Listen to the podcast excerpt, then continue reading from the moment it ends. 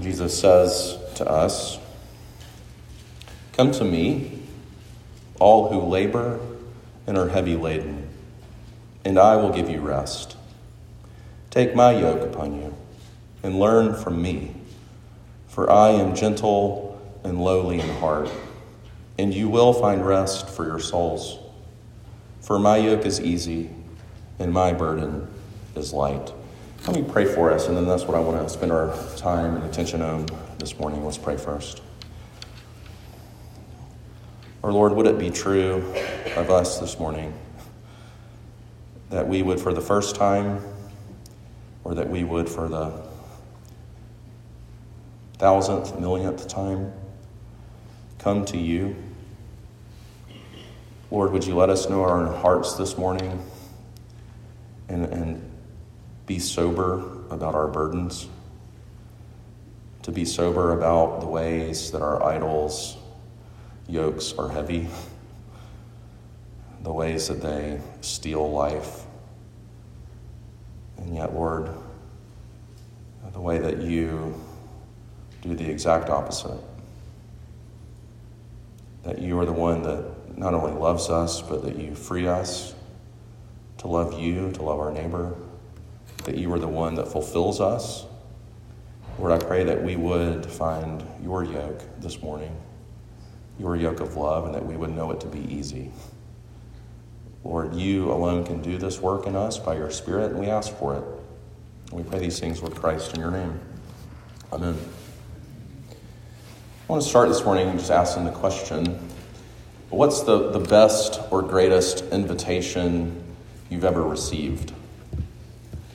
For me, what jumps out is two thousand eight, I was uh, doing R U F in States, uh, Statesboro, Georgia, at Georgia Southern, and we had a connection. We had a lot of students from Augusta, so we had a lot of connections to the masters. And this one student in particular, I think it was two thousand eight, I was doing a college Sunday school class, and they reached out maybe the Friday before I was slated to teach, and they said, "Hey, last minute I know, but I've got Sunday ticket. I've got a Sunday ticket for you. My dad does.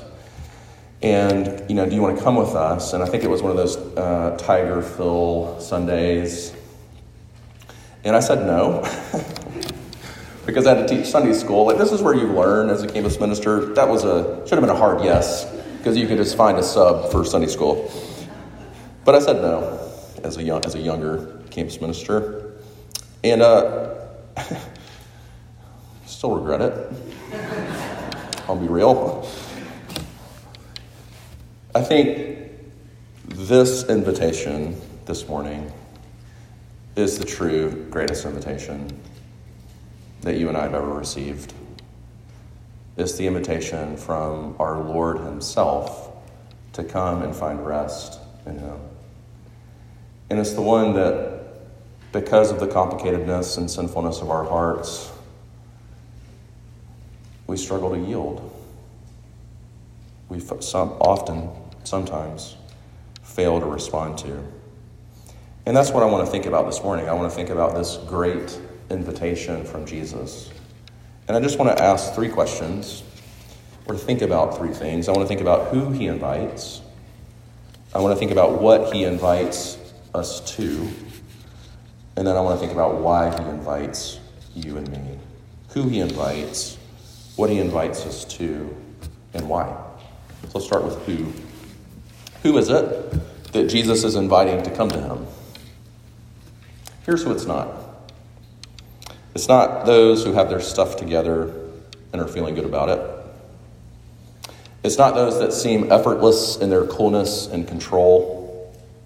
It's not those that have been near perfect in their spiritual disciplines. It's not those that have never done that. It's not those who are feeling pretty good about themselves. Here's who it is. It's those of us who are overwhelmed, exhausted by ourselves. You ever feel that feeling? Who feel the weight of our failures, who know the sickness of our own hearts and minds. I love the way that one commentator says it, uh, Dale Bruner, he says this, "Only a certain kind of person is invited by Jesus. Jesus invites those who are having a hard time of it. those for whom life is hard work and who feel overwhelmed. It reminds me, I was listening, uh, Dick Lucas is a great, one of the great British preachers from the seventies, eighties, nineties. He was a big influence on Tim Keller. And I was listening to a Dick, uh, Dick Lucas talk from a couple years ago, and he was sharing about this London campus ministry that was putting up signs around campus inviting students to come. And the sign simply said this: only bad people go to heaven. Only bad people. I've always wanted to do this. I've never done this at U S C. Only bad people, uh, only bad people go to heaven. Only those, as Jesus says, who know their own sickness, who know their need for a doctor. And Jesus says, it's the sinners that I've come to call, not the righteous. Dick Lucas continued to make the point, thinking about that incredible banner marketing. And he said, he was, stayed with me for years and years, he said, you cannot be too bad for Jesus, but you can be too good for him. You cannot be too bad for Jesus, but you can be too good for him, which we know in Matthew eleven is, is what Jesus has already encountered in the Pharisees and will only more. That's why one of my favorite hymns that we sing in R U F is goes like this: the only fitness he requires is to feel your need of him. When we were, my wife Alyssa and I were getting married, one of our first big fights, one of the first of many, was, I can remember vividly, Alyssa will confirm this, and probably, I'm sorry to trigger you this morning, I love you, but we're uh, putting together wedding invitations. I, I grew up in a very Southern family. Alyssa did not grow up in a very Southern family, and my mom was insistent, uh, we were young, but my mom was insistent that we address the invitations properly, meaning full names, which meant middle names, absolutely, suffixes, yes. I'd rather die than not have that thing correct. Some of you might relate. To which Alyssa, it was why I love my wife, said, absolutely not. And I sided with my mom, which I learned really quickly. That's how you uh, fail at marriage, is to side with your your mom over your wife. I learned that the hard way. Um, and then we sent out the invitations as we wanted to do it, or as my wife wanted to do it, as it goes.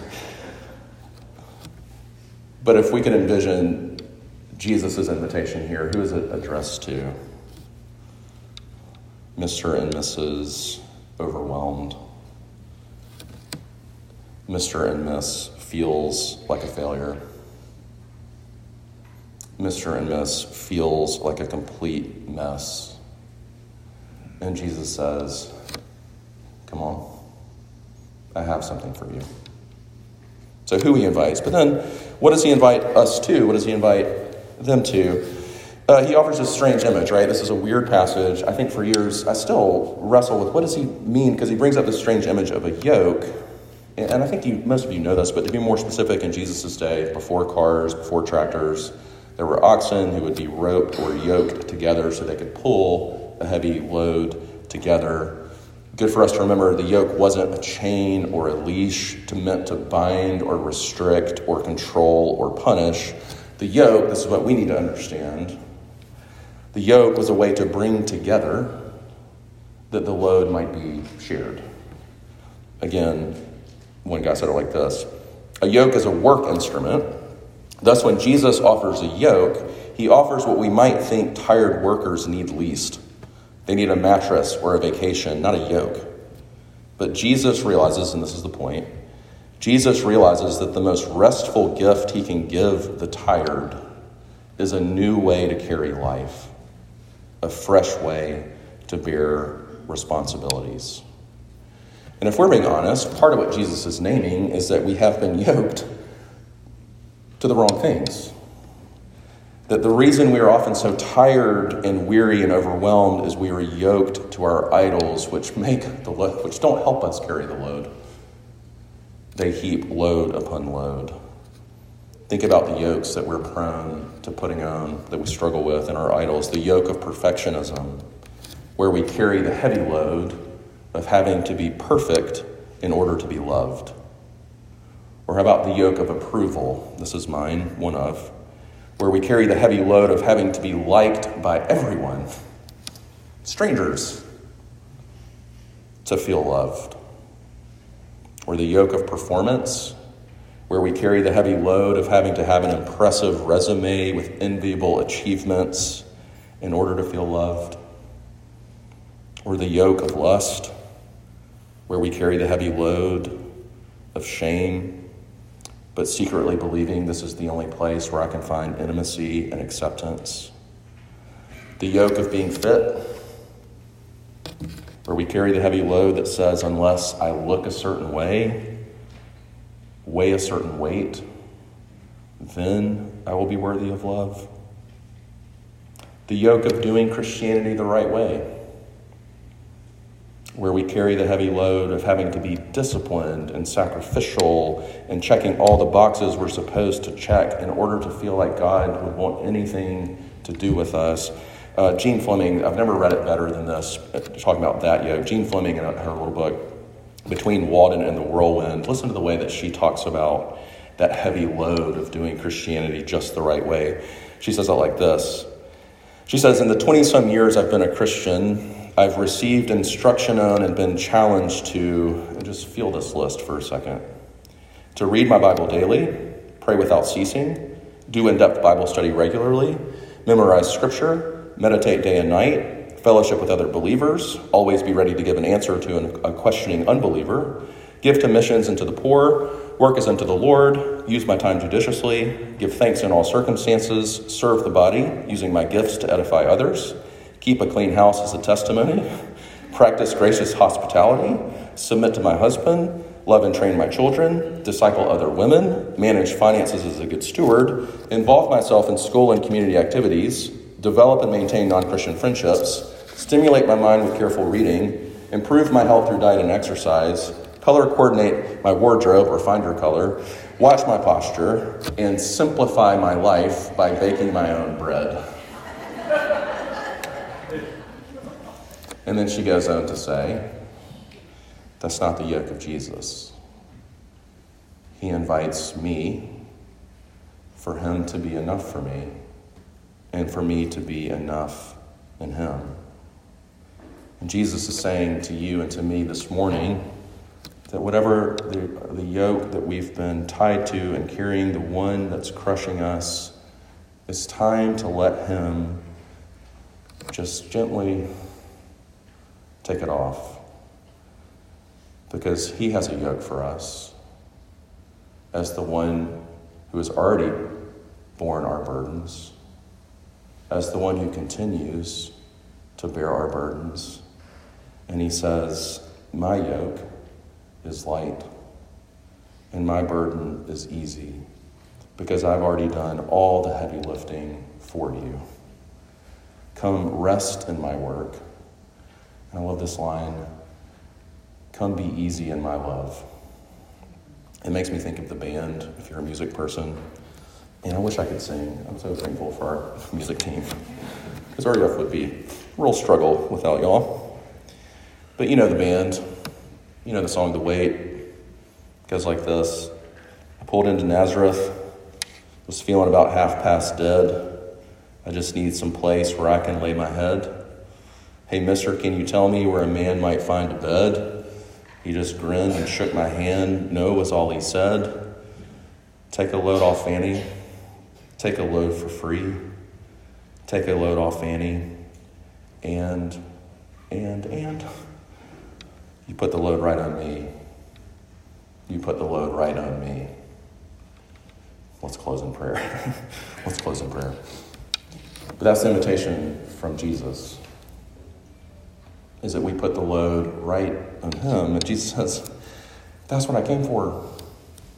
That's who I am to you as your Savior, as your friend, the friend of sinner. The offer of his yoke is the offer for Jesus to be with us always in the full weight of his patience and kindness and faithfulness and love. It's not us saying, I've got this. And y'all, my pride, I don't know about you, but my pride constantly is telling me, you, you, should, you should have this. You're forty-three years old. You should have this by now. You are into your forties. Like, what are we doing? And that's not the voice of Jesus. That's the voice of my shame which is the enemy of the voice of Jesus, because Jesus is saying to you and to me, I've got you. You put the load right on me. Uh, I think about when we went camping. This is always, these are always fun stories to tell, because I hate, if you know me at all, you know I'm an, an avid outdoorsman. But we went camping with Alyssa's family, her uh, brother and sister-in-law. This was probably three years ago, COVID time. Uh, we went up to the mountains of North Carolina, and my brother-in-law had brought this Eno. But the problem was the kids love to get into the Eno together. If you know an Eno, it's just a hammock that hangs between trees, and and the kids were playing in the in the in the hammock. But the little um, carabiners that that my brother-in-law Andrew had just were like kind of flimsy, kind of cheap. So the girls were in the, you know, and it fell, and they all, you know, had different reactions. Some were like, "That was amazing." Some wouldn't cry. I think one wouldn't cry in a tent for a couple hours. Um, but then Andrew went to the closest camping store and came back with like the strongest carabiners that he could find that held like, you know, five thousand pounds, and he put that thing back up, and they sheepishly got back in. But I think about that, because I think this is part of what Jesus is saying. Because if you're like me, something in your heart asks the question, but can you hold me? Can you hold the weight of all that I bring? Do you know why the yoke of Jesus is easy? It's because his love is strong enough to hold the full weight of all your failures, of all your shame, of all your sin, of all your mess, and not even budge. So who he invites, what he invites them to, and then lastly, why he invites them. And I want you just to notice one thing. Notice what Jesus says about himself. I am gentle and lowly of heart. Is that your Jesus? I think, I thought about this thought experiment. If we were to go around, like in our case, R U F case, campus, or if you were just to go Vista, Main Street, Five Points, your workplace, your neighborhood, and ask just, just people in the street, just ask the, those that you run into, what do you think Jesus is like? I think the answers would be fascinating. And, and probably would be something like, he's the Savior, he died on the cross, uh, he was good, he loved the poor, he was an amazing teacher. But I'd put pretty good money on no one would immediately say, he is gentle and lowly of heart.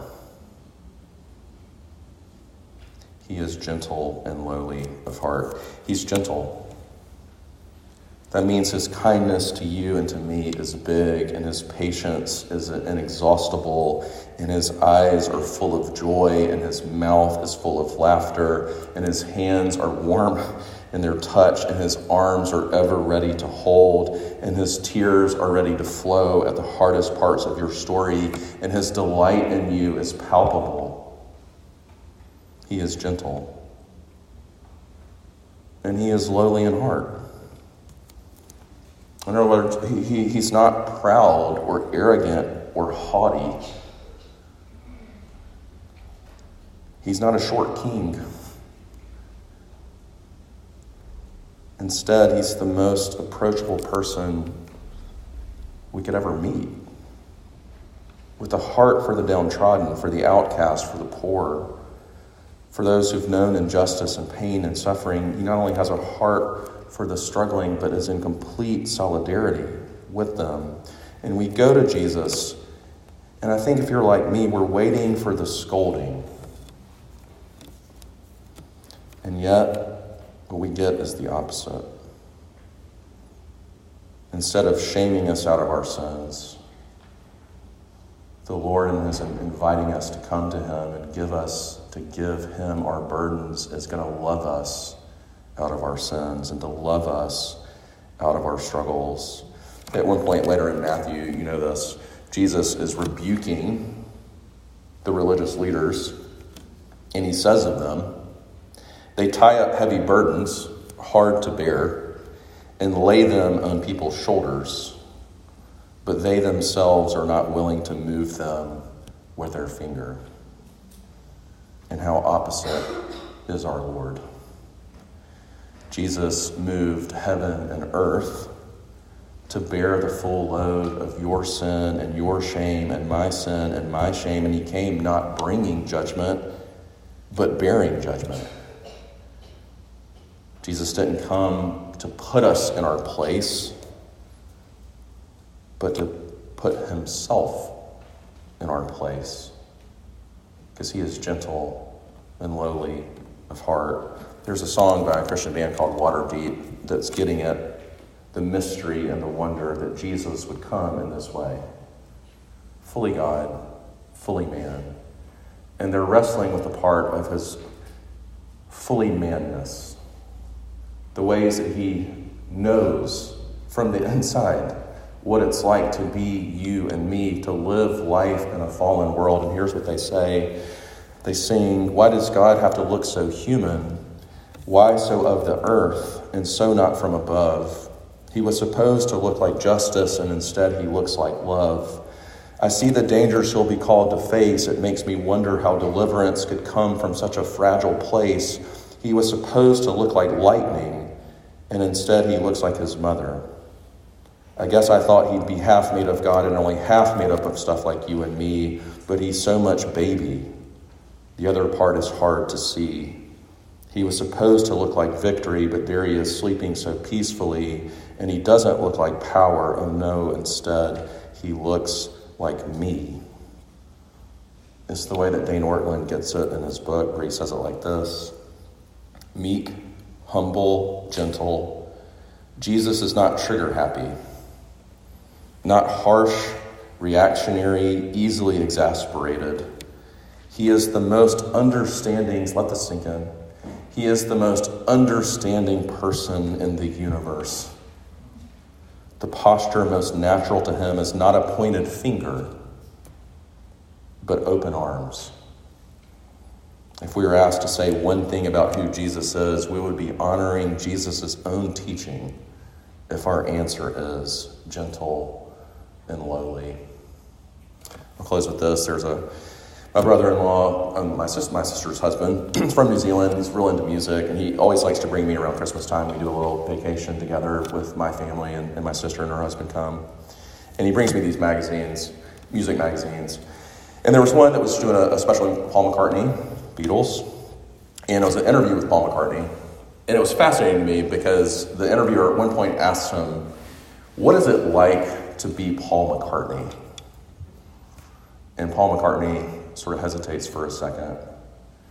And he says, "If only I could wake up in the, in the morning and remember that I'm Paul McCartney." And I think there's something there for us. We have this incredible invitation from the Lord Jesus, full of grace and truth. And if only we could remember that we have a Savior who is gentle and lowly of heart, who is infinite in his affection for you and for me, and inexhaustible in his, in his patience. Let's pray together. Our Lord, would it be so? Would you um, let our hearts rest in your heart for us this morning? Lord, I pray that you would, by the work of your Spirit, by the work of your grace, uh, lead us to respond to this beautiful invitation, whether it's to come to know you and be saved and to know you in this way for the first time, whether it's to repent and believe the gospel afresh this morning. We need your help and grace, and we pray for it. We ask these things, Lord Christ, in your name. Amen. As we come to communion, let's sing our hymn of preparation, hymn five oh eight, Jesus, Lover of My Soul.